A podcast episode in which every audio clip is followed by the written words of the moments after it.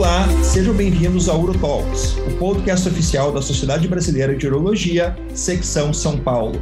Hoje teremos mais um episódio do programa Highlight CPU, com o tema Medicina Reprodutiva, que conta com o apoio da Zodiac.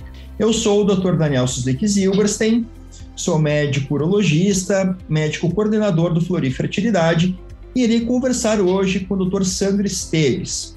Dr. Sandro é médico diretor da Androfert, uma das principais clínicas de medicina reprodutiva do nosso país, e hoje é o principal nome brasileiro é, que atua dentro do escopo da infertilidade masculina, com centenas de publicações relacionadas à infertilidade masculina e também à reprodução humana como um todo. É, é um grande prazer, Sandro, é, estar contigo aqui falando um pouco sobre o que foi dito no Congresso Paulista de Urologia, é, discutir um pouco as novidades que foram é, é, é levantadas pelos nossos colegas. A gente tem uns 30 minutos para realmente ter um ótimo bate-papo e, e, trazer para aqueles colegas que não participaram do Congresso ou não conseguiram assistir é, aos cursos, né, a plenária, cursos, workshops relacionados à infertilidade, um pouco mais desse assunto é, tão importante né, é, na nossa prática diária. Daniel, super obrigado por me convidar para participar. Eu queria também agradecer a toda a comissão científica, a comissão organizadora do CPU. Foi um congresso bárbaro, acho que todo mundo que participou viu a, a qualidade e fiquei super contente também da, da tua coordenação na parte da medicina reprodutiva. Foi uma programação muito rica e muito bem assim atendida pelos colegas. Então acho que hoje vai ser legal a gente resumir uh, o que aconteceu de mais importante, né? E, e também deixar algumas mensagens, né? Sempre eu acho que a gente deve começar com a definição, né? A gente precisa sempre reforçar a definição da infertilidade masculina. E eu gosto dessa definição, que é de definir a infertilidade masculina como uma doença causada por uma falência de se obter a gravidez, né, depois de 12 meses de tentativa sem nenhum método contraceptivo, uma doença causada por fatores que afetam o sistema reprodutor masculino. Aí a gente tem doenças congênitas, como criptorquidia, tem doenças genéticas, como a síndrome de Klinefelter, microdeleção do cromossomo Y, problema anatômico, como a varicocele, problemas endócrinos, né? Problemas funcionais, como um trauma de medula, alterações imunológicas, infecções, doenças crônicas como diabetes, síndrome metabólica, câncer e os tratamentos do câncer e também condições sexuais que são incompatíveis com, com o coito. E só lembrar sempre que todas essas condições, elas podem, às vezes, coexistir e serem agravadas por fatores ambientais, exposição a toxinas e também de estilo de vida inadequado. Então, é sempre importante a gente estar tá tratando desse assunto, porque quando a gente vai na prevalência, a prevalência da infertilidade conjugal se estima que nós tenhamos aí entre 11% e 14% de infertilidade conjugal, e na infertilidade masculina, se estima que entre 20% e 70% dos casos de infertilidade conjugal uh, deve-se a um componente masculino. E, por exemplo, um dado importante é a zoospermia, que é a ausência de espermatozoides na ejaculação. Nós temos muitos casos de azospermia, você sabe disso, a gente vê isso muito na prática. Aparece cada vez mais, tanto na clínica de reprodução quanto no consultório do urologista. E a azospermia afeta ah, desses homens que, que, que têm uma dificuldade de gravidez entre 4% e 18%. Aqui no Brasil, a gente tem dados na faixa de 7,3%. Então, assim, mostrando que é importante realmente trabalhar e trazer para um congresso do, da magnitude que é o CPU, né, o tema da medicina reprodutiva e da infertilidade masculina. Sem dúvida, Sandra. E uma coisa que me chamou muita atenção, e eu fiquei né, muito contente, no workshop que foi no sábado, a sala era grande e, e estava lotada, Sandro. E é difícil, quer dizer, a gente começou a perceber esse interesse maior do urologista geral na infertilidade de alguns anos para cá, porque até então o urologista ele tem um foco muito maior na parte de, né, do câncer, do câncer de próstata, das, das, das neoplasias, rins, o cálculo, a parte da endurologia, e a gente via muito pouco essa, esse interesse do urologista geral é, nessa área mais da infertilidade, deixando muito essa área da infertilidade masculina é, muito nas mãos do próprio ginecologista, né, ou realmente delegando né, para os nossos, nossos colegas que realmente focam a, a atividade profissional na lida da infertilidade masculina.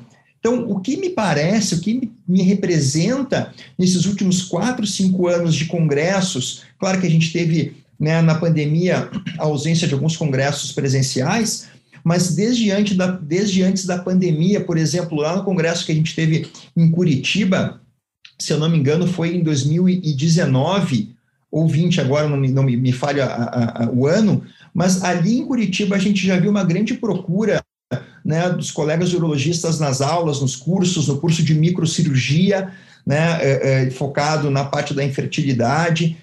Então, é, isso parece que vem, vem mudando, né? Os urologistas vêm realmente procurando entender e saber mais por verem nos seus consultórios a procura né, é, de casais buscando ajuda né, dos nossos colegas.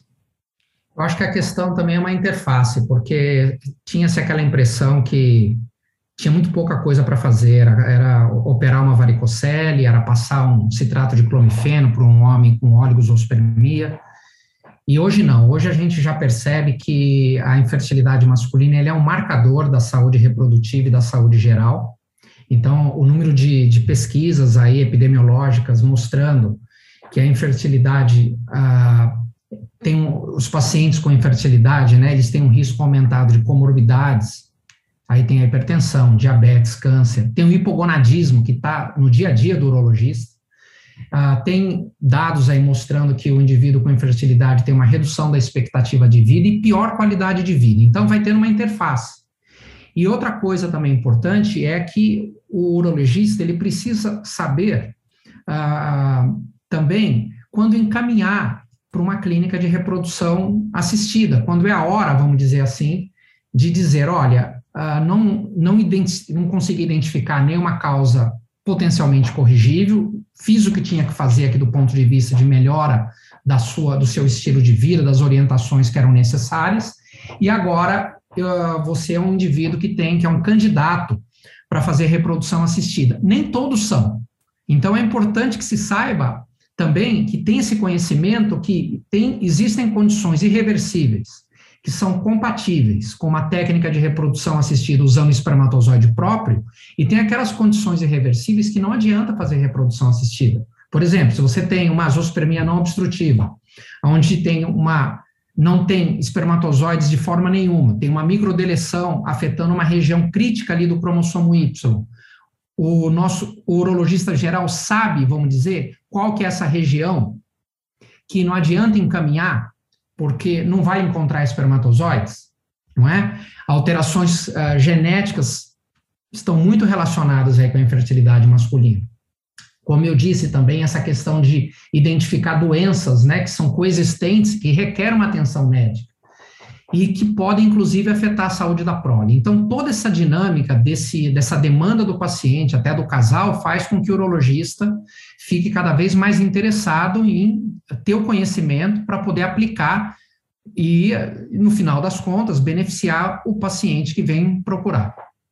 Exatamente, e por isso que eu acho que esse workshop, a procura foi tão intensa, foi tão bacana, porque nesse workshop nós falamos exatamente sobre os pacientes com oligosospermia, o que, que a gente pode, primeiro, né, fazer uma boa avaliação desses pacientes, procurar entender quais as causas que podem levar esse paciente a ter uma oligosospermia, o que, que a gente pode ofertar em termos de tratamento. Falamos muito também sobre a zoospermia, né, exatamente sobre essa definição, as causas, quando que a gente pode ir além, quando que a gente realmente precisa entender que nós não temos mais o que oferecer para esse paciente e encaminhar esse paciente para alguém que faça realmente reprodução assistida. Uh, então, esse workshop realmente ele buscou bastante uh, esses, uh, esses assuntos que realmente chamam a atenção do urologista geral e que cada vez mais a gente vê no consultório. A gente fala muito, né, Sandro, da mulher. A mulher envelhece, e a mulher tem a dificuldade né, de uma gravidez uh, natural por ter uma idade mais avançada. Mas a gente tem que lembrar que quando a mulher também procura um ginecologista por já ter uma idade mais avançada, ela tradicionalmente ela também está com um homem com uma idade também mais avançada. Não é mais um homem com seus 30, 35 anos, já é um homem com seus 40, 45, 50 anos, né, visando é, a constituição de uma prole. Né? E aí vem toda a história da idade do homem, né, que a gente sabe que também a idade do homem é, é, é contribui negativamente para a qualidade do espermatozoide. Acho que aí tem dois pontos que você tocou muito importantes. Quando a gente fala da idade paterna, é, tem muito estudo mostrando que a cromatina espermática, né, onde tudo começa do ponto de vista paterno, ah, quanto mais idade, pior a qualidade da cromatina espermática. Então, tem estudos aí belíssimos, assim, mostrando essa, essa relação. Mas a questão é que não é só a questão cronológica, é que a gente vai ficando mais velho e tem também a mudança do estilo de vida, tem, você vai ficando mais sedentário, existem as comorbidades, um diabetes, um, uma hipertensão, um hipogonadismo, que também está associado com a idade. Então, assim, vai acumulando o, a questão cronológica em si com a questão de comorbidades e a qualidade seminal vai ser impactada. E vai ser impactada de forma diferente, porque é claro que essas comorbidades, a, a situação de saúde do indivíduo vai modular a, o impacto, vamos dizer, da idade na qualidade seminal e principalmente na qualidade do DNA.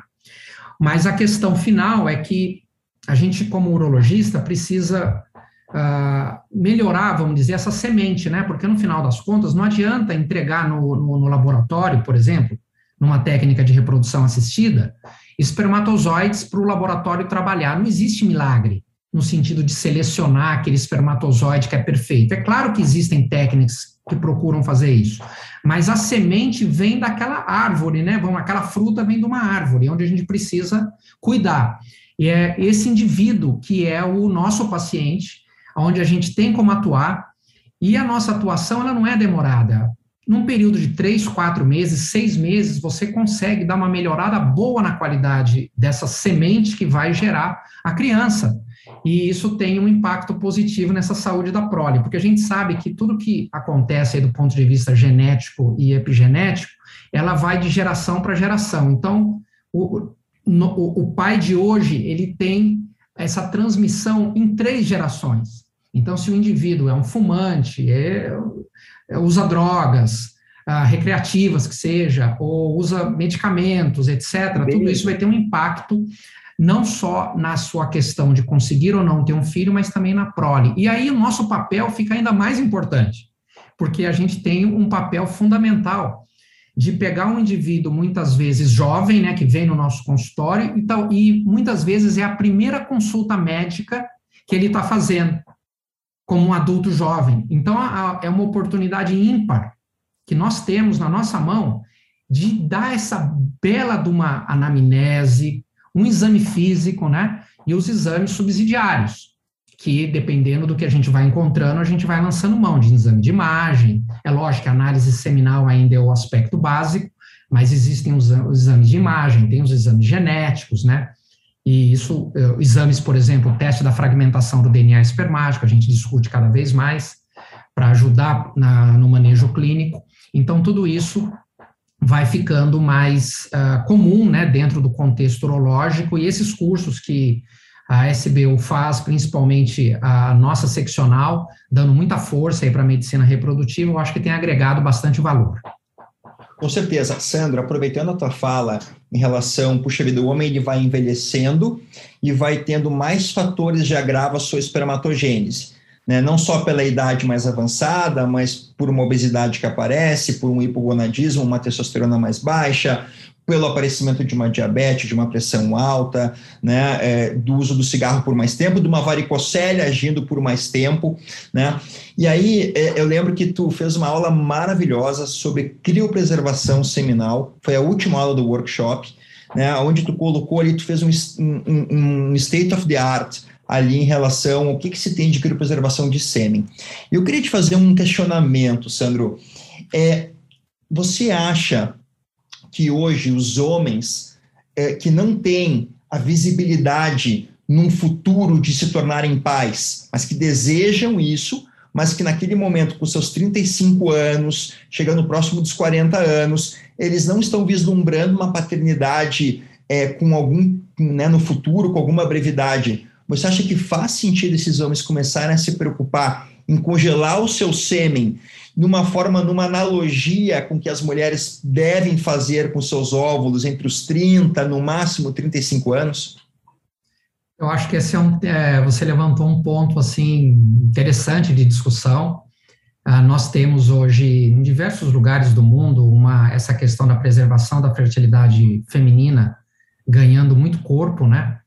E eu recentemente estava lendo um artigo da, do SART, que é o Registro Americano de Reprodução Assistida, e eles mostraram que, por exemplo, uma mulher que congela óvulos antes dos 32 anos, a chance dela conseguir, em termos de gravidez cumulativa, né, ter o seu filho, uh, se ela congela antes dos, dos 32, aumenta significativamente em relação a fazer fertilização in vitro com 38 anos ou mais. Então, ela precisaria fazer três, quatro fertilizações in vitro, numa idade mais avançada, mas se tivesse congelado com menos de 32, ela faria uma e já formaria a família, vamos colocar assim.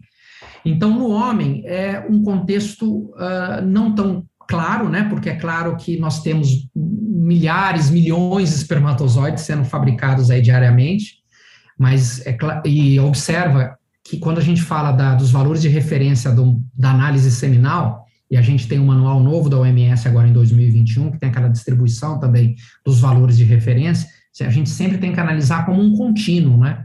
Não dá para dizer que o indivíduo que é abaixo daquele percentil é infértil e o que está acima é fértil, porque existe muito overlap ali desses, dessas questões, mas ali mostra como é que a fertilidade masculina, em termos do espermograma, da análise seminal, é ampla, né? A gente começa do zero e vai lá para cima.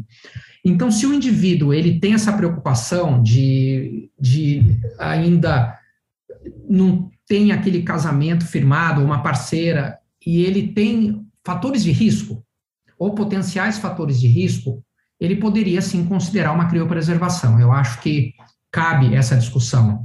Uh, e mesmo porque é uma oportunidade também de, de, realizar uma análise seminal e vir até uma consulta, fazer um exame clínico e muitas vezes a gente vai identificar uma condição tratável. Pode identificar uma varicocele clínica, pode identificar um, uma sequela de, um, de uma infecção ali já subclínica que se instalou, ou um outro fator de risco que ele nem sabe que está afetando a sua fertilidade.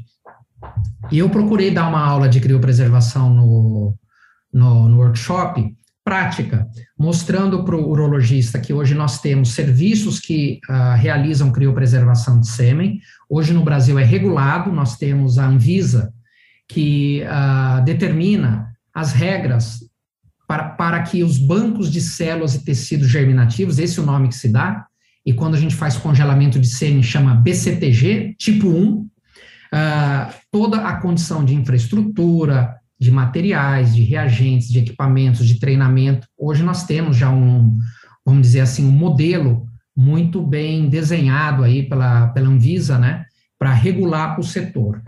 E, mas ainda assim a gente recebe poucos pacientes para congelar uh, sêmen. Por quê? Porque quando o indivíduo tem uma doença oncológica, a preocupação é realizar o tratamento e se esquece que muitas desses, tratamentos vão gerar uma zoospermia e pode ser irreversível. E outras condições também é, para um congelamento antes de uma cirurgia, se, muitas vezes nem se discute com o paciente, mesmo quando vai fazer uma vasectomia ou uma orquiectomia, ou uma cirurgia bariátrica. Hoje nós temos, por exemplo, alguns trabalhos aí, são poucos ainda, mas mostram azospermia após uma cirurgia bariátrica da, do FOB Capela, onde você faz realmente aquela, aquela é cirurgia maior, né? É muito desabsortiva, né? É, pois é. A gente tende a, a, ter um receio de perder qualidade seminal, né? Após esse tipo de cirurgia. Outra coisa que eu converso muito com os meus pacientes, por exemplo, a gente tem um paciente com uma oligosospermia, mais grave, ou a tal da criptosospermia, quando tem raros espermatozoides numa ejaculação, aí ele tem outro espermograma com zero, de repente aparece de novo, eu sempre recomendo o congelamento, porque ah, é, pode ser uma situação transitória, essa oligosospermia mais grave, essa criptosospermia, né, cripto de escondido, aparecem, tem hora que aparece, tem hora que não. Então, se ele tem a possibilidade de congelar, você está preservando a fertilidade futura. E pode acontecer realmente de zerar. Então, tem situações aí do congelamento que, riscos ocupacionais, às vezes o indivíduo ele trabalha num, num, com radiação, tem os, essa a questão de mergulhadores, tem questão de exposição a, a fatores aí tóxicos, que merece, digamos assim, uma consideração congelamento de sêmen, porque você pode preservar o gameta no nitrogênio líquido uh, para o resto da vida. O efeito ali no, no, material biológico, ele é praticamente nulo. E uh, hoje as técnicas, elas são muito boas, no sentido de ter uma sobrevivência dos espermatozoides. Mas é claro que o urologista precisa orientar o paciente no sentido que toda vez que congelou, e se precisar utilizar, será necessário utilizar uma técnica de reprodução assistida. Hoje, os custos para congelar sêmen são baixos, o indivíduo tem uma taxa de manutenção anual na faixa de, de 700 reais, por exemplo, para independente do número de amostras criopreservadas, e paga um valor assim que também não é elevado para congelar, mas sempre tem que considerar que vai utilizar uma técnica de reprodução assistida, ou uma inseminação intrauterina, ou uma fertilização in vitro. Então, todo esse conhecimento uh, é importante o urologista ter para passar para o paciente e não uh, deixar de, de, de abordar o assunto por um desconhecimento. Um outro motivo, Sandro, que a gente pode agora colocar também uh, para congelamento de sêmen e é muito up to date em relação a isso, são os, são os transgêneros, né? São as mulheres trans, né? Então, hoje, cada vez mais, a gente vê isso na nossa população. Né? No Florifertilidade, a gente já tem alguns casos de homens fazendo mudança né, para o sexo feminino, as mulheres transgêneras, e antes de utilizar os hormônios femininos, né, que podem levar à zoospermia, eles fazem então esse congelamento seminal para uso futuro. Também é uma outra grande indicação em que eu acho que cada vez vai ficar mais prevalente na nossa população.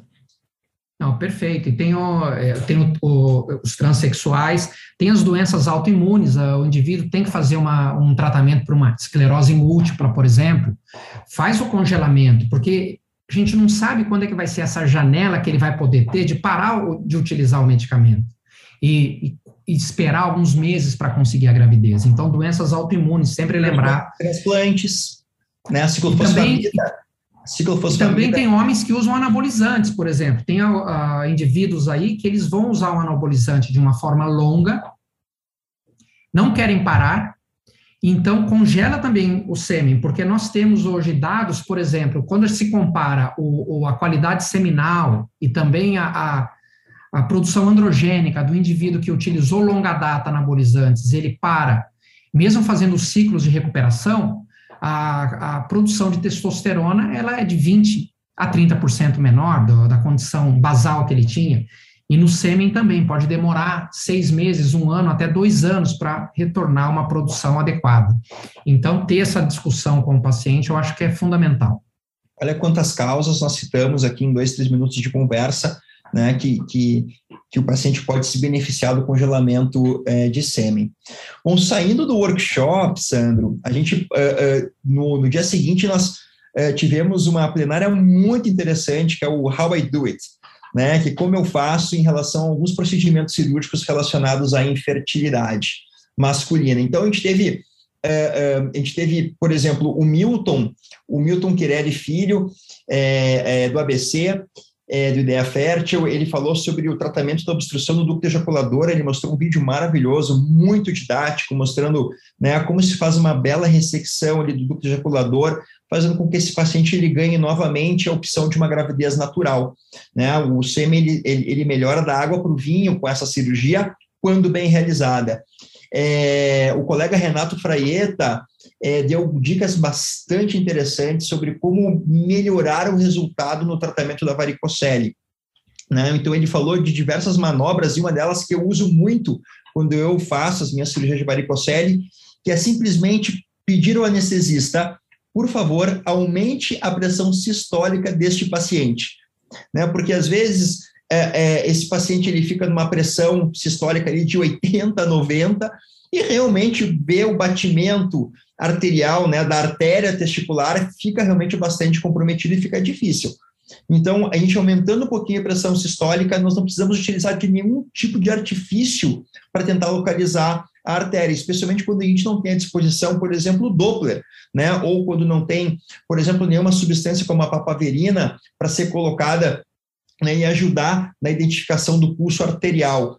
Né? É, lembrar sempre de, de, de ligar as artérias, as veias cremastéricas, que geralmente estão do lado externo do cordão, né, que é uma das grandes causas de recidiva é, de cirurgias de varicocele, enfim. Então, foi uma, uma, uma, uma Ele mostrou um vídeo também é, né, da, da, do tratamento cirúrgico com o microscópio, foi bastante interessante.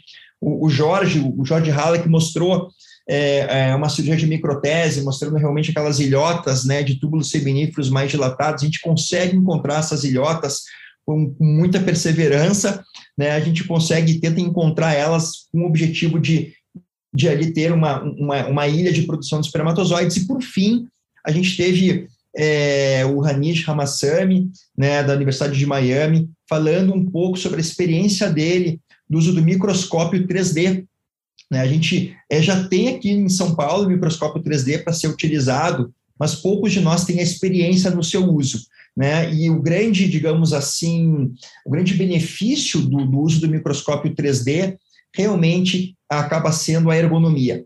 Né? A gente opera com uma ergonomia melhor, a gente cansa menos. Agora, claro, existe ainda aquele, né, aquele período de, de, de adaptação, né, de operar né, olhando para o campo sem precisar olhar na, na, nas lentes, né, na ocular, e olhando para a tela, olhando para a tela, né, olhando para uma tela de televisão, né, para o monitor, né, enquanto faz os movimentos com as pinças. Então, realmente, é, é, me pareceu ser um, um, um, uma técnica bastante interessante e que eu tenho realmente, eu pessoalmente tenho vontade de, de utilizá-la assim que eu tiver a, a possibilidade, a oportunidade aqui em São Paulo.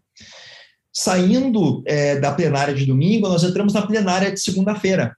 E que foi interessante, Sandro, que participou dela integralmente, porque nós uh, fizemos ali um módulo de infertilidade, mas falando exatamente de coisas mais básicas em relação à infertilidade. E a gente sabe que na plenária a gente tem uma grande quantidade de colegas assistindo. Né? Então, ali nós saímos, enquanto na, no, no workshop nós trabalhamos com assuntos mais focados, mais, digamos assim, específicos relacionados à infertilidade masculina. Nessa plenária de segunda-feira, nós trabalhamos com uma propedêutica mais básica, com interpretações de espermograma, né, sobre, falamos sobre a fragmentação do DNA na prática clínica, quando solicitar, né, o entendimento dessa fragmentação, é, é, o tratamento clínico da infertilidade masculina foi bastante interessante. O Ricardo Bertola, né, é, que não é médico, mas é um grande cientista na área da infertilidade masculina, ele é veterinário de formação, ele nos deu uma aula bastante interessante sobre o uso da inteligência artificial no diagnóstico e tratamento da infertilidade masculina. Foi uma aula bastante interessante, ainda não, não é algo que a gente vá utilizar de imediato, mas existem algumas situações aí que realmente é, a tecnologia vai estar a nosso favor, né? Quem sabe aí, inclusive nos homens azospérmicos. E nós chegamos, que eu acho, foi um grande momento né, nosso de discussão em relação à infertilidade masculina, que foi o ponto e contraponto. É, Sandro, tu teve a possibilidade de discutir junto com o Eduardo Mota, que é um dos grandes ginecologistas que trabalha com reprodução humana é, é, no nosso país, ele é ginecologista de formação, e o Eduardo Mota, ele defendeu o ICSI para todos, um espermatozoide basta, e você fez o contraponto que o espermatozoide muitas vezes não basta, né, e a gente precisa tratar o fator masculino antes, mesmo que a gente não consiga sair do tratamento da ICSI. Fala um pouquinho para a gente, Sandro, sobre esse ponto e contraponto, o que, que tu achou em relação ao que foi falado, enfim, é, é me fala, já falou um pouco aqui em relação à importância né, da avaliação e, e, do tratamento do fator masculino, mas eu gostaria de, de novamente que você abordasse esse assunto. Eu achei a plenária muito boa, ela foi cobrindo assim os temas importantes aí da, da nossa área e ela teve, esse desfecho que é essa questão de tratar ou não tratar. É, existe essa impressão que o mérito né, de, uma, de um tratamento, de uma avaliação masculina, ele fica questionável porque a gente tem as técnicas de fertilização in vitro, principalmente o ICSI, que consegue trazer para o casal um bebê sem precisar se importar com a causa daquela, daquele, daquela alteração seminal. Mas o problema é que essas técnicas, elas mais falham que dão certo. Embora exista uma indústria da fertilização in vitro, bastante, existem vários, vamos dizer assim, é, in, interesses envolvidos, né? Principalmente num país como o nosso, onde nós não temos um, um, uma cobertura dos planos de saúde, é muito pouco uh, acesso pro, dentro de um serviço público. Então, realmente, a gente tem um número de clínicas grande, e o que a gente observa é que essas clínicas, elas, na grande maioria, não tem um urologista uh, que vai uh, realmente fazer o atendimento da infertilidade do homem. Não basta que o urologista seja aquele técnico que vá no dia de um procedimento de extração de espermatozoides fazer uma punção sem ter nem visto o paciente. Então, nós, o, o, eu, dentro do, do contexto, uh, nosso como urologistas, uh, eu, nossa clínica é Androfert, que é uma clínica que todos os casais, o homem passa numa avaliação, Daniel. E eu acho que eu, como urologista, se eu não trabalhasse em, em, em reprodução, eu gostaria de encaminhar o meu paciente para um centro onde tivesse um foco masculino, porque eu sei que lá dentro vai ter um cuidado maior. Então, não mandar o paciente para qualquer serviço, mas realmente para aqueles que têm essa preocupação em estar tá tratando o homem como também um componente que ele está no, no palco principal, não no palco secundário.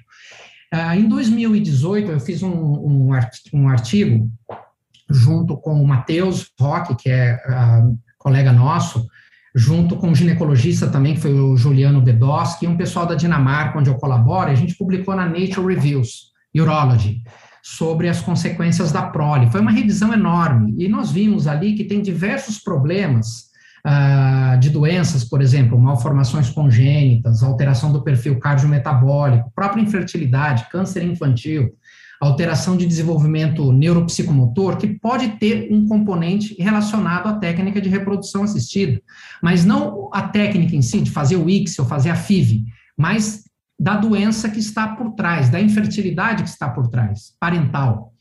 E muitas dessas condições a gente tem condição de atuar. Condição de atuar no sentido disso que a gente está falando, fazer a melhora da, da semente, fazer a melhora do fator masculino. Então, por exemplo, dentro de um contexto da oligosospermia, que foi o, o tema dessa plenária, de tratar ou não, eu apresentei uh, os estudos de varicocele, por, por exemplo, que além de melhorar a, a possibilidade de ter uma concepção espontânea, os resultados, tem meta-análises e revisões, a gente participou até de um estudo publicado no Journal of Urology, mostrando que tratar o homem com varicocele antes da reprodução assistida aumentou o desfecho nascido vivo e diminuiu o desfecho taxa de aborto. Uh, tem também uh, todos os tratamentos relacionados à fragmentação do DNA espermático. A gente pode alterar o estilo de vida, uma combinação de fatores, por exemplo, de estilo de vida, antioxidante, o tratamento da varicocele, tem infecções subclínicas, uh, e também até o tratamento, hoje em dia, alguns estudos mostrando o benefício da, da, do tratamento com FSH exógeno, para melhorar algumas condições específicas. Então, existem ferramentas que a gente pode lançar mão para melhorar a, aquele indivíduo que já está fadado, digamos assim, a ter que utilizar uma técnica de reprodução assistida. Qual é o benefício? Bom, o benefício é que você melhora a qualidade de vida desse indivíduo, muitas vezes você vai tratar esse hipogonadismo, você melhora a qualidade do DNA do espermatozoide, faz, fazendo com que esse casal tenha uma gravidez mais rápida, o tempo até a gravidez fica mais curto, e você acaba também impactando, de um lado positivo, né, potencialmente, na saúde da prole. Então, só tem benefício. Por que não fazer essa avaliação? Por que não ajudar né, esse paciente? E muitas vezes dá-se a impressão que algumas coisas são óbvio lulantes, mas não são. A gente tem estudo, por exemplo, na parte educacional do homem, que de homens leigos, né, querendo buscar informações sobre fertilidade, e quando se fazem perguntas básicas, eles acabam uh, informando que não sabiam daquilo. Condições básicas, por exemplo, do, do, tempo de abstinência, que eles acham que ter mais dias de abstinência acaba sendo melhor, então eu quero ter 15 dias de abstinência, porque vai acumular mais espermatozoides. Ou então alguma noção errada sobre doenças uh, que podem afetar a fertilidade ou exposição, alimentação nosso papel é justamente esse, educacional e ajudar a melhorar. Então, eu defendi nesse, nesse, nesse ponto e contraponto que precisa ter a participação cada vez maior do urologista, inclusive uh, quando precisa indicar a técnica de reprodução assistida, fazendo esse preparo. Nós temos vários colegas, você sabe muito bem disso, você é um deles aí que atua de forma brilhante nessa área. Existem vários colegas que trabalham de uma forma bastante uh, firme e com muita competência na questão da infertilidade masculina, mas nós vamos ser mais fortes como especialidade se mais pessoas, mais urologistas, tiverem nesse mesmo barco. E isso realmente é a mensagem que eu quis deixar no final, que nós precisamos de mais colegas, né? Vamos dizer, militando nessa área, interessados, com o benefício final é sempre desse, desse paciente que a gente vai atender. Ah, perfeito, Sandro. Eu, com essa tua mensagem, eu acho que agora a gente pode encerrar né, esse podcast sensacional, quer dizer, a gente conseguiu trazer para os nossos ouvintes um pouco do que aconteceu dentro da CPU desse ano de 2022 em relação à infertilidade masculina. Acho que todos nós que participamos, todos os eventos que ocorreram, nós ficamos muito satisfeitos, muito felizes. A gente percebe realmente né, o, cada vez mais né, os nossos colegas interessados em, em saber mais sobre como manejar o homem infértil. E, e o que a gente trouxe aqui uh, uh, nesse podcast, resumindo muitos assuntos, foi realmente é, trabalhado de uma forma brilhante por muitos dos nossos colegas nas suas exposições. Sandro, eu queria te agradecer demais por ter participado aqui comigo desse podcast. Eu acho que, enfim, agora a gente vai ter novos eventos né, no ano que vem, nós teremos, já convido a todos né, para maio, nós teremos o, o congresso, é, a Jornada Paulista é, de Urologia, que vai ser na tua cidade, sendo em Campinas, pela primeira vez aí sendo em Campinas, depois de muito tempo né, é, sendo em Campos do Jordão. Campinas agora abraça a Jornada Paulista de Urologia e com certeza vamos ter oportunidade de falar ainda mais sobre infertilidade masculina.